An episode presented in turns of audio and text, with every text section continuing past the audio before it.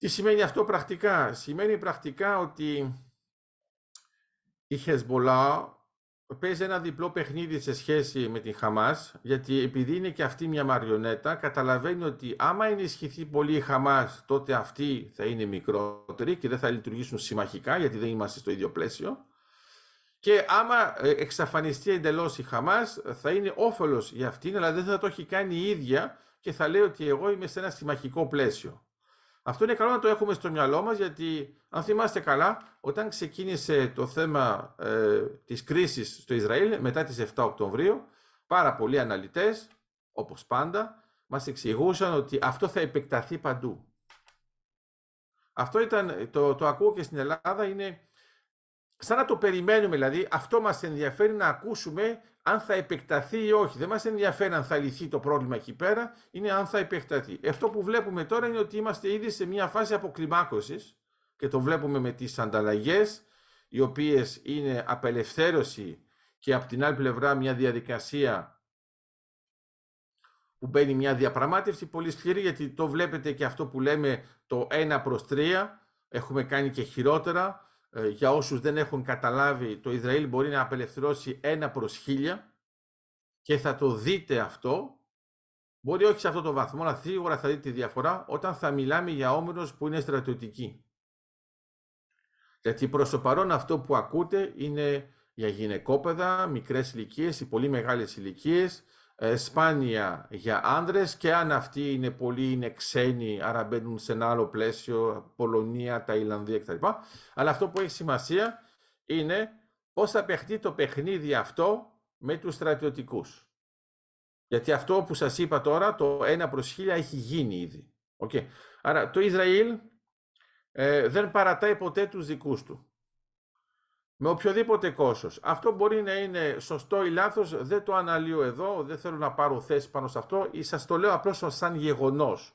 Άρα ουσιαστικά στην πραγματικότητα θα μπορούσαν να είχαν πάρει πολύ λιγότερους όμοιρους, μόνο μερικούς στρατιωτικούς και με ένα ποσοστό του τύπου 1 προς 1000, καταλαβαίνετε τι θα είχαν κάνει.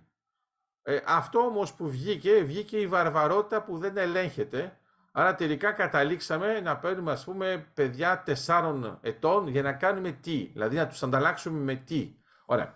Τώρα λοιπόν, εδώ πάλι, επειδή έχουμε μπει σε αυτό το πλαίσιο, η Χαμάς προσπαθεί να πει ότι ε, έχει το πάνω χέρι σε αυτές τις διαπραγματεύσεις και το καθυστερεί, παίζει. Στην πραγματικότητα καταλαβαίνει ότι επικοινωνιακά μπορεί να παίξει, αλλά πρέπει να καταλάβουμε ότι η κατάσταση της Γάζας απασχολεί πάρα πολύ λίγο τη Χαμάς. Άρα αυτό που έχει πετύχει η Χαμάς υποτίθεται να απελευθερώσει ε, Παλαιστίνιους από τις φυλακές του Ισραήλ με το κόστος που έχει υποστεί η λωρίδα της Γάζας δεν είναι συγκρίσιμα μεγέθη. Ξαναλέω λοιπόν, αυτό που ήθελε υποτίθεται η Χαμάς, που βέβαια δεν ήταν η Χαμάς που το ήθελε, το ήθελε το Ιράν, ήθελε απλώς να ξεσηκωθούν οι αραβικές χώρες. Μόνο που οι αραβικές χώρες να ξεσηκωθούν για ποιο λόγο, να ξεσηκωθούν χάρη στο Ιράν που δεν είναι αραβική χώρα ή χάρη στην Τουρκία που πάλι δεν είναι αραβική χώρα και θυμούνται όλα τα δεδομένα της Οθωμανικής Αυτοκρατορίας. Τι έγινε; Οι χώρες που είναι πολύ κοντά έχουν ήδη συνάψει συμφωνίες με το Ισραήλ και δεν ήθελαν να υπάρχει μια γενικότερη ανάφλαξη στην περιοχή. Άρα τι είδαμε επί του πρακτέου; Είδαμε αρχικά ότι η Αίγυπτος, η Ορδανία, ακόμα και η Σαουδική Αραβία έπαιζαν ένα παιχνίδι κάπως ουδέτερο που, εδώ είναι το αστείο της υπόθεσης, στην Ευρώπη είχαμε ήδη διαδηλώσεις πολύ πιο ισχυρές υπέρ της Παλαιστίνης που τελικά ήταν για τη Χαμάς, χωρίς να το λέμε ξεκάθαρα, αλλά δεν το έκαναν σε αυτές τις χώρες.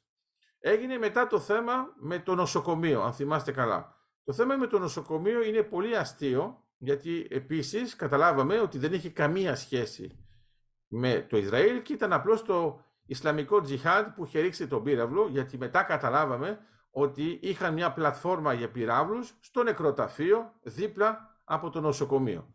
Αυτά εδώ παρουσιάστηκαν αρχικά σαν κάτι που έχει σχέση ε, η ουδετερότητα των νοσοκομείων, ο ιερός χώρος των κημητηρίων κτλ. Και τώρα τι έχουμε καταλάβει, έχουμε καταλάβει ότι σχεδόν όλα τα νοσοκομεία στη Γάζα έχουν ε, σύραγγες παντού, είναι ένα ολόκληρο υπόβαθρο που έχει δημιουργηθεί και μετά να ρωτιόμαστε πώς έχει γίνει αυτό και ποιος το κάνει. Το πιο ωραίο επίσης, ελπίζω να το καταλάβατε, ότι αυτά εδώ, αυτές οι υποδομές, δεν χρησιμοποιήθηκαν ποτέ για να προστατεύσουν Γκαζαουί. Ακόμα και για τους βομβαρδισμούς. Θέλω να πω, εμείς στην Ελλάδα, όταν φτιάχνουμε και φτιάχναμε καταφύγια, μα ήταν για τον πληθυσμό μας. Δεν ήταν μόνο για τους στρατιωτικούς που μόνο αυτοί ήξεραν που είναι. Όλοι έμπαιναν, δεν λέω ότι τα έχετε ζήσει, γιατί μετά θα με αποπάρουν οι γυναίκες, ε, τα θυμάστε από τις μνήμεις των δικών σας ε, όταν ήσασταν πολύ μικρές ή όταν δεν είχατε γεννηθεί. Αυτό που έχει σημασία είναι να, να καταλαβαίνετε ότι αν υπάρχουν υποδομές που δεν μπορεί να χρησιμοποιήσει ο πληθυσμός, είναι ο πληθυσμός είναι απλώς μια ανθρώπινη ασπίδα, τελεία και παύλα. Άρα, σημαίνει τι; Σημαίνει πρώτα απ' όλα ότι τα Ηνωμένα Έθνη. Στα Ηνωμένα Έθνη παίζεται ένα χοντρά παιχνίδι με το Συμβούλιο Ασφαλείας. Ελπίζω να καταλάβετε τι έγινε.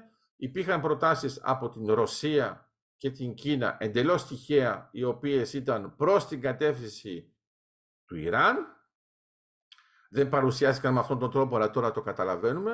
Από την άλλη πλευρά, η Αμερική, η Αγγλία και η Γαλλία έκαναν ό,τι μπορούσαν να καθυστερήσουν, αλλά τουλάχιστον να λένε ότι παλεύουν για αυτό το θέμα. Και το βλέπετε ακόμα και με το θέμα της Γαλλίας και γι' αυτό το λόγο ε, υπάρχουν 8 όμοιροι που είναι Γάλλοι, κανένας δεν έχει απελευθερωθεί ακόμα. Εντάξει. Γιατί η Γαλλία θα είναι από τις χώρες που θα πούν θα ήταν καλό τώρα να υπάρχει ακόμα μία πάυση πυρός και να συνεχίσουμε άλλη μία μέρα να έχουμε άλλους 10 όμοιρους γιατί μπορεί να γίνει. Δεν ξέρω αν τα έχετε διαβάσει αυτά, τα λέω. Υπάρχει λοιπόν ε, μια συμφωνία που έγινε μεταξύ του Ισραήλ και της Χαμάς, η οποία είναι έξι σελίδες. Αυτή η συμφωνία δεν προβλέπει ότι γίνονται μόνο σε τέσσερις μέρες όλα αυτά που κάνουμε. Προβλέπει ότι θα παίξουν για δέκα μέρες. Άρα θα είναι όχι αυτόματο, αλλά σχεδόν αυτόματο, άμα την επόμενη μέρα η Χαμάς δώσει έναν κατάλογο από 10 άτομα, τότε έχουμε μια επιπλέον μέρα. Αυτό να ξέρετε ότι έχει ψηφιστεί από το Ισραήλ, από τη Βουλή επίσημα. Δεν είναι κάτι που είναι μυστικό. Απλώς εμείς δεν αναφερόμαστε σε αυτό, λες και δεν το ξέρουμε. Αυτό σημαίνει ότι επειδή τελειώνουμε τώρα τις τέσσερις μέρες, θα μπορούμε θεωρητικά να κάνουμε άλλες έξι. Αν δεν γίνουν αυτές οι άλλες έξι, είναι ότι δεν το θέλει η Χαμάς. Γιατί το έχει ήδη αποφασίσει το Ισραήλ. Το θέμα είναι η μεγάλη διαφορά αν τα πράγματα πάνε στην καλύτερη των περιπτώσεων για τους ομήρους έως τις 10 μέρες, είναι ότι μετά τι γίνεται. Αλλά πρέπει να έχετε στο μυαλό σας ότι ό,τι και να γίνει στο ενδιάμεσο, μετά θα συνεχιστεί ο πόλεμος. Θα είναι ο πόλεμος εκεί επικεντρωμένος, δεν παίζουν οι άλλοι, όλοι το παίζουν Παναγίες του τύπου θα ήταν καλό να μην γίνει αυτό κτλ. Αλλά στην πραγματικότητα, γιατί γίνεται; Γιατί το Ισραήλ δεν θέλει να εξοντώσει την Παλαιστίνη, αφού ήδη μιλάει για το πώς θα παίξει η δυτική όχθη, πώς θα χρησιμοποιήσουμε το φυσικό αέριο της Παλαιστίνης κτλ. Στην πραγματικότητα μιλάει μόνο για τη Χαμάς. Αυτό, να ξέρετε, συμφέρει την Φατάχ, συμφέρει την PLO, συμφέρει την κυβέρνηση της Δυτικής Όχθης, γιατί αν το έχετε ξεχάσει, από το 2006 και μετά δεν υπάρχουν εκλογές στην περιοχή. Γιατί κέρδισε η Χαμάς και η Δυτική Όχθη έχει παγώσει τα πάντα. Αυτό δεν σχετίζεται με το Ισραήλ. Αυτό είναι καθαρά μια αντιπαράθεση μεταξύ τους. Άρα, σας είπαμε τώρα τα πράγματα εκεί μέσα. Πρέπει να καταλάβετε επίσης για το τι γίνεται τώρα ε, σε σχέση με την ΑΟΣ, με τα ελληνικά δεδομένα. Επειδή η Κύπρος συνεχίζει να κάνει τις γεωτρήσεις και το πρόγραμμα πάει πολύ καλά, βλέπετε ότι τα κοιτάσματα είναι όλο και περισσότερα, είναι όλο και πιο κοντά το ένα μετά το άλλο, ακόμα και σε ένα θαλάσσιο οικόπεδο 6, που για την αρχή δεν μιλούσαμε καθόλου για αυτό το θαλάσσιο οικόπεδο. Έχουμε ήδη τρία, πάμε για τέσσερα κοιτάσματα στην ίδια περιοχή και ουσιαστικά προχωράμε, το βλέπετε και από τις δηλώσεις της επίσημες της ΕΝΗ και από τον ΣΥΟ ή ακόμα και βέβαια από τον πρόεδρο της Κύπρου, ο οποίος αυτός έμαθε τώρα τι γίνεται με το θέμα του αγωγού και τώρα αρχίζει να κάνει δηλώσεις του τύπου. Ήταν πάντοτε μια προτίμησή μας ε, το θέμα του αγωγού Ισμέντ. Υπενθυμίζω ότι ο πρόεδρος δεν ήταν πάντοτε πρόεδρος. ήταν και υπουργός εξωτερικών, αλλά σίγουρα κάτι ήξερε και από πριν, απλώς τώρα το εκφράζει επίσημα ως πρόεδρος και αυτό είναι πολύ καλό γιατί ήταν καιρός να φτάσουμε σε αυτό το επίπεδο. Με τα δικά μας λοιπόν τα δεδομένα και αυτά που κάνει η ExxonMobil, η Eni, ε, η Total στην περιοχή της Κύπρου, αλλά βέβαια η ExxonMobil και στην περιοχή της Ελλάδος, ε, να ξέρετε ότι το πρόγραμμα προχωράει. Στο τέλος του 2023 θα έχουμε νέα δεδομένα. Για το 2024 πάλι νέα δεδομένα. Για το θέμα του αγωγού ε, έχει περάσει από την Ευρωπαϊκή Επιτροπή. Άρα έχει προωθηθεί γιατί πολύ απλά τι έγινε; Δεν έχουμε Nord Stream, δεν παίζουμε με τους Ρώσους, παίζουμε πολύ λιγότερο με το Αζερβατζάν και ξαφνικά μας έρχεται αυτή η προειδοποίηση ότι μπορούμε να κάνουμε κάτι στη Μεσόγειο με το Ισραήλ, με την Αίγυπτο, με την Ελλάδα και με την Κύπρο. Γιατί να μην το κάνουμε από εδώ και γιατί να παίξουμε επίσης και με την Τουρκία. Άρα το ξέρετε ότι η Τουρκία έκανε ό,τι μπορούσε για να σταματήσει την όλη διαδικασία, ειδικά με το τουρκολιβικό μνημόνιο, αλλά την πάτησε και μάλιστα πάλι μας βοήθησε γιατί κάναμε και τη μερική οριοθέτηση με την Αίγυπτο που μας ήρθε μια χαρά. Θα προτιμούσαμε να είχαμε κάνει κατευθείαν όλο με την Αίγυπτο, αλλά τέλος πάντων έγινε αυτό το πράγμα. Αυτό που έχει σημασία, έχουμε τα πέντε σημεία, τρία είναι σταθερά, δύο που μετακινούνται και μπορούν να γίνει η επέκταση έτσι ώστε να έχουμε το τριπλό σημείο συμφωνίας για το οποίο και αυτό παλεύουμε εδώ και χρόνια γιατί είναι αυτό που ουσιαστικά θα υποστηρίζει και το Καστελόριζο γιατί υπενθυμίζω ότι το τριπλό σημείο ε, επαφής ορίζεται ουσιαστικά από το Καστελόριζο και όχι από την Κάρποθο ούτε από την Κρήτη. Αυτό λοιπόν που έχει σημασία είναι ότι άμα τα συσχετίσετε όλα αυτά μαζί, η επέκταση στα 12 ναυτικά μίλια στο Ιόνιο. Μετά η νέα οριοθέτηση ΑΟΣ με την Ιταλία. Δηλαδή σε σχέση με την προηγούμενη που ήταν η Φαροκρηπίδας και τώρα πάμε για, πήγαμε για ΑΟΣ και τώρα ε, το συνεχίζουμε βέβαια και με το θέμα της ε, Αλβανίας. Και η Αλβανία ε, έχει βάλει πολύ νερό μέσα στο κρασί της. Θα μου πείτε με τέτοια όρος πώς να μην βάλεις νερό. Ε, λέει τώρα ότι και βέβαια η Ελλάδα έχει δικαίωμα να κάνει την επέκταση στα 12 ναυτικά μίλια, ενώ βέβαια η Τουρκία δεν ήθελε να ακούσει τίποτα το ανάλογο από την Αλβανία. Γιατί η Αλβανία και αυτή δεν έχει κανένα όφελος.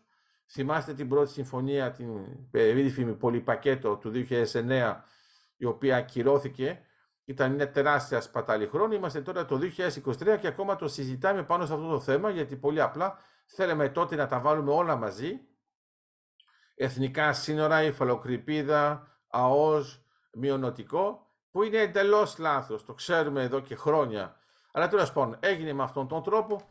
Διορθώνεται τώρα. Αυτό που έχει σημασία είναι ότι από αυτή την πλευρά είναι ξεκάθαρο το τοπίο. Θα κάνουμε και τις επεκτάσεις στα 12 ναυτικά μίλια σε σχέση με την Κρήτη και δεν θα είναι τυχαίο γιατί οι συμφωνίες που έχουμε κάνει και με την Αμερική και με τη Γαλλία που είναι επικαιροποιημένες, που είναι πιο αναβαθμισμένες, επίσης στο ενδιάμεσο ότι έχουμε αγοράσει Ραφάλ. Θυμάστε για αυτούς που μας θυμούνται εδώ και καιρό, όταν μιλούσαμε για τα Ραφάλ φαινόταν σαν να ήταν ας πούμε ένα όνειρο, όχι όραμα, ε, τώρα όταν μιλάμε για τα Μπελχαρά είναι πάλι το ίδιο, το ξέρουμε, υπάρχουν, είναι όλα τα συμβόλαια δεδομένα. Έχει μεγάλη σημασία γιατί είμαστε σε ένα άλλο πλαίσιο. Κάνουμε και την αναβάθμιση με τα F-16, Viper, ε, έχουμε μια διπλή αναβάθμιση ουσιαστικά. Υπάρχει μια μεγάλη διαφορά. Άρα η Ελλάδα έχει ενισχύσει τις συμμαχίες της, έχει φανεί ότι είναι πολύ πιο αξιόπιστη από άλλες χώρες στην περιοχή έχει αποδείξει ότι είναι σταθερή και ε, έρχονται όλο και πιο πολλές επενδύσεις. Δεν είναι ανάγκη να σας μιλήσω και για το ελληνικό, που τόσα χρόνια το είχαμε εντελώς σαν νεκρή περιοχή, ενώ τώρα θεωρούμε ότι θα είναι μια περιοχή που θα ανεβεί πάρα πολύ γρήγορα, όπως και το μέγεθος ενός ουρανοξύστη. Αυτό που έχει σημασία είναι ότι έχουμε ξεκολλήσει από αυτό το πλαίσιο. Βλέπουμε ότι μας βλέπουν πολύ πιο θετικά όχι μόνο οι Ευρωπαίοι, και αυτό έχει τη σημασία του, Εντάξει. Και δείχνω αυτό το δάχτυλο για να σας υπενθυμίσω ότι παλαιότερα μας έδειχναν άλλο δάχτυλο και ήμασταν πολύ στεναχωρημένοι για την αντιμετώπιση που είχαμε. Ε, έχουμε ξεπεράσει πολύ αυτά τα προβλήματα και το βλέπω γιατί πηγαίνω συχνά στο εξωτερικό. Τώρα όταν λες ότι είσαι Έλληνας, σε βλέπουν πολύ πιο θετικά από το τι γινόταν, αν θυμάστε καλά, 2010-2012, εντάξει. Άρα λέω απλώς ότι και αυτό έχει αλλάξει και βλέπουν επίσης ότι η Τουρκία γίνεται όλο και πιο χιδαία, όλο και πιο βάρβαρη και δεν υπάρχει καμία δικαιολογία να λέμε ότι συνεχίζουμε κάποια ενταξιακή πορεία σε σχέση με την Τουρκία. Και το βλέπετε λοιπόν και αυτά τα που έγιναν με τα ανατοϊκά πήγαν πολύ πιο γρήγορα και άλλες χώρες. Άρα το άλλο είναι ότι το πάγουμε με το F-35 σε σχέση με την Τουρκία και η δυνατότητα να έχουμε και εμείς F-35 ήταν εντελώς αδιανόητο πριν μερικά χρόνια. Άρα πρέπει να καταλάβετε ότι έχουμε δημιουργήσει μια μεγάλη διαφορά και την αξιοποιούμε, απλώς τώρα είμαστε σε φάση υλοποίησης. Δηλαδή τώρα όταν μιλάμε για τα θέματα του αγωγού και μιλάμε ότι θα έχουμε τελειώσει το 27 και μιλάμε για εμπορική ε, λειτουργία το 28, ε, είναι πράγματα που δεν είχαμε συνηθίσει, αλλά στην πραγματικότητα τώρα λέμε χρονικό περιθώριο γιατί είδαμε ότι με αυτές τις κρίσεις δεν μπορούμε να βασιστούμε εντελώς ούτε στο θέμα της Ουκρανίας, θυμάστε τον αγωγό της αδελφότητας που φαινόταν να ήταν όλα καλά, ε, δεν μπορεί να είμαστε μόνο με την πλευρά του Ισραήλ από μόνο του και αυτό για όσους τα θυμούνται, το Ισραήλ από την αρχή είχε πει εγώ δεν θέλω σταθμό υγροποίησης στο Ισραήλ, τον προτιμώ να είναι στην Κύπρο. Γιατί το στρατηγικό δόγμα του Ισραήλ είναι ότι αν χτυπηθεί να είναι στην Κύπρο. Και εμείς στην αρχή, το λέω τώρα για τους Κύπριους, δεν το πολύ πιστεύαμε και λέγαμε είναι δυνατόν να μην το θέλουν εκεί και να το θέλουν εδώ. Στην πραγματικότητα τώρα το βλέπουμε. Γιατί τώρα θέλω να φανταστείτε να είχαμε εκεί πέρα μια πλατφόρμα υγροποίησης με τα δεδομένα τα τωρινά ε, το πρώτο πράγμα που θα είχε γίνει θα την είχαν σταματήσει για λόγους ασφάλειας για να μην γίνει καμία απόπειρα. Ωραία, και πώς θα κάναμε μετά με τους άλλους εμείς; Αυτά που έχουν ζήσει και στην Ουκρανία.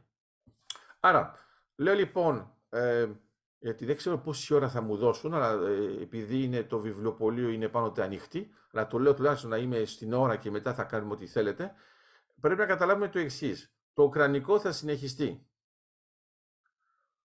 Αυτό που γίνεται στο Ισραήλ θα τερματίσει. Αυτά τα δύο μαζί ε, μας βοήθησαν για να δούμε λίγο καλύτερα τι γίνεται σε επίπεδο υψηλής στρατηγικής και ποια είναι η μεγάλη σκακέρα. Άρα, τι έχουμε καταλάβει; Οι Αμερικανοί έχουν έρθει πολύ πιο κοντά στους Ευρωπαίους και οι Ευρωπαίοι πολύ πιο κοντά στους Αμερικανούς. Εντάξει. Ε, η συνεισφορά μας για την Ουκρανία είναι ξεκάθαρη και το ίδιο σε σχέση με το Ισραήλ. Τώρα τι είναι καλό; Είναι αυτό που λέμε το, ε, η καλή πλευρά της ιστορίας. Το ξέρετε και το λέω εδώ και χρόνια.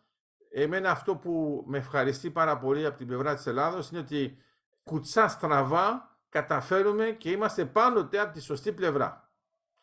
Ενώ ε, η Τουρκία φανταχτερά είναι σχεδόν πάντα από την λανθασμένη.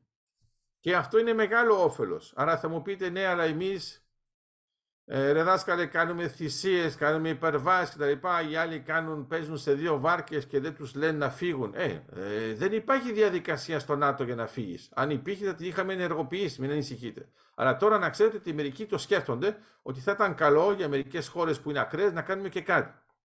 Θα το δούμε στην πορεία. Πολύ απλά δεν υπάρχει το ανάλογο από το άρθρο 50 σε σχέση με την Ευρωπαϊκή Ένωση, όπου μια χώρα μπορεί να αποχωρήσει μια, μια διαδικασία διετίας. Αυτό όμως που έχει σημασία είναι ότι οι Αμερικανοί κατάλαβαν πώς συμπεριφέρεται ξεκάθαρα η Τουρκία. Το είχαν καταλάβει βέβαια και με το Κουβέιτ, αλλά τέλος πάντων είχαν πει θα κάνουν μια υπέρβαση, θα δούμε. Πρέπει να καταλάβουμε ένα άλλο πράγμα. Εμείς μπήκαμε στο ΝΑΤΟ μαζί με την Τουρκία την ίδια χρονιά, αλλά με δύο διαφορετικούς τρόπους. Εμείς μπήκαμε στο ΝΑΤΟ γιατί είμαστε στο ΝΑΤΟ, ενώ η Τουρκία μπήκε στο ΝΑΤΟ για να μην είναι με τη Ρωσία. Δεν είναι ακριβώς το ίδιο πράγμα. Άρα θα μου πείτε, είχαμε τότε τάσεις; Ναι βέβαια είχαμε και τάσεις να πάμε να είμαστε πολύ πιο φιλικοί προς τη Ρωσία. Ε, είχαμε τάσεις να είμαστε φιλικοί προς το Ισραήλ; Όχι. Αν θυμάστε καλά, στην ψηφοφορία του 47 η Ελλάδα ψήφισε εναντίον. Για όσους δεν το θυμούνται. Ωραία. Άρα λέω απλώς ότι ε, έχει, έχει κυλήσει πολύ νερό μες στα βλάκι και έχουμε πάει σε ένα άλλο επίπεδο. Και τώρα λοιπόν τι βλέπουμε; Βλέπουμε ότι μεγάλες χώρες όπως είναι οι χώρες που είναι στο G7 και ειδικά μιλάω για την Αμερική, τη Γαλλία, την Ιταλία, τη Γερμανία μας βλέπουν πολύ πιο θετικά. Άλλες χώρες που είναι στην περιοχή και μιλάω τώρα για την νοτιοανατολική Μεσόγειο και αυτές μας βλέπουν πολύ πιο θετικά, για έναν πολύ απλό λόγο, είναι ότι εμείς είμαστε και η είσοδος στην Ευρωπαϊκή Ένωση. Μην το ξεχνάμε αυτό. Επιμένω πάνω σε αυτό, γιατί μερικές φορές λέμε είναι, είναι το ίδιο με την Κύπρο. Ε, είναι λάθος αυτό. Γιατί αν το θέλει η Αίγυπτος, η Αίγυπτος μπορεί να αποφύγει την Κύπρο και να μπει κατευθείαν στην Ελλάδα. Εμείς θέλουμε να παίξουμε αυτό το πακέτο Ελλάδα-Κύπρος μαζί, έτσι ώστε να ενεργοποιείται και η Αίγυπτος και το Ισραήλ ταυτόχρονα, αλλά θα μπορούσε, ας πούμε αν υπήρχε μια αντιπαράθεση μεταξύ του Ισραήλ και της Αιγύπτου, θα μπορούσε η Αίγυπτος να έρθει κατευθείαν προς την Ελλάδα. Εντάξει. Γιατί μην ξεχνάτε που είναι η περιοχή και μην ξεχνάτε ότι εμείς είμαστε πολύ πιο, ε, ας το πούμε, δυτικά, γιατί κάτω από την Κρήτη είναι το Λιβικό πέλαγος, εντάξει. Δεν είναι το Ισραηλινό ή το Αιγυπτιακό πέλαγος, αλλά καταλαβαίνετε ότι άμα το κοιτάξετε με μια πλάγια οδό, θα μπορούσαμε να ενεργοποιήσουμε αυτόν τον άξονα. Όμως, αυτό που έγινε τώρα με το G7, είπε με έναν ξεκάθαρο τρόπο ότι θέλουμε να περνάμε από τη Σαουδική Αραβία, την Ιορδανία και το Ισραήλ, που σημαίνει ότι αυτό πάει λίγο πιο ανατολικά, που σημαίνει ότι συμβαδίζει και με την ύπαρξη της Κύπρου. Σας είχα πει ήδη, όσοι το θυμούνται, ότι η Τουρκία δεν έχει μπει στο East Med Gas Forum, ούτε και πρόκειται να μπει, ειδικά με αυτά που κάνει τώρα ο ένας θεός ξέρει που θα πάει. Αυτό που έχει σημασία είναι ότι εμείς είμαστε μέσα, όλες αυτές οι ιδέες που είχαμε ε, προτείνει έχουν ε, δικαιωθεί. Και να το πω και αυτό, ακόμα και αυτά που έλεγε η Ελλάδα, που φαινόταν λίγο σαν να ήταν το μαύρο πρόβατο της υπόθεσης με τους λάθρομετανάστες, τώρα έρχεται η Γερμανία και η Σουηδία και λένε εντάξει έχουμε θέματα κι εμείς και η Γερμανία λέει ξεκάθαρα ότι εντάξει θα σας δώσουμε κονδύλια γιατί τώρα ξέρουμε ακριβώς τι αντιμετωπίζουμε. Για έναν πολύ απλό λόγο. Γιατί έχουν ξεπεράσει το στάδιο του κορεσμού, δεν είναι πια αυτό που ήθελαν ένας πόλος έλξης για φτηνό εργατικό δυναμικό. Και έχουν αρχίσει να έχουν προβλήματα τριβών, δομών, υποδομών, πράγματα τα οποία λέει η Ελλάδα εδώ και χρόνια. Και εμείς είμαστε βέβαια στο μέτωπο. Οι μόνοι που μας πίστευαν πραγματικά ήταν η Ιταλία και η Γαλλία γιατί το ζούσαν από πολύ κοντά μέσα στη Μεσόγειο. Για τις άλλες χώρες όλοι δεν το είχαν δει. Επειδή πρόσφατα πήγα στη Γερμανία μπορώ να σας πω το τοπίο έχει αλλάξει εντελώς, γιατί πολύ απλά ε, είχαμε ε, εισρωές κατευθείαν στη Γερμανία χωρίς να περνάνε από καμία άλλη χώρα.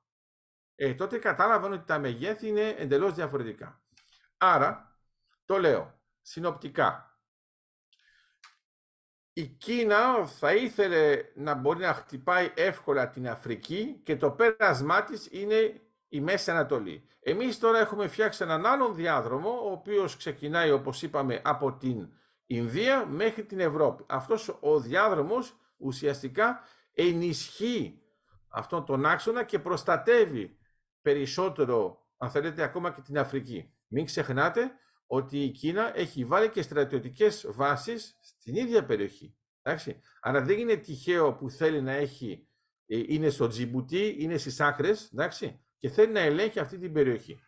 Εμείς καταλαβαίνουμε ότι είναι σημαντική αυτή την περιοχή γιατί είναι μικρή, είναι ένα μικρό πέρασμα και τώρα το βλέπουμε πολύ πιο θετικά. Είχαμε κάνει μερικές κινήσεις με τα Ηνωμένα Αραβικά Εμμυράτα και με τη Σαουδική Αραβία, ακόμα και ασκήσεις, εντάξει, και το βλέπετε ειδικά στην Κρήτη, να το χαρούν και οι μαθητές. Η ιδέα ποια ήταν; Εμείς θεωρούσαμε τουλάχιστον ότι ήταν μια καλή επέκταση από αυτά που κάναμε και με την Αίγυπτο και με το Ισραήλ κτλ. Απλώς μετά τώρα υπάρχει μια μεγάλη αποκάλυψη είναι ότι όλες οι κινήσεις που έχει κάνει η Ελλάδα πάνω σε αυτήν την μικρότερη σκακέρα είναι όλες συμβατές με τις μεγάλες κινήσεις που γίνονται στην τεράστια σκακέρα και γι' αυτό η Ελλάδα είναι αναβαθμισμένη και γι' αυτό πρέπει να είστε πολύ πιο χαρούμενοι από το παρελθόν.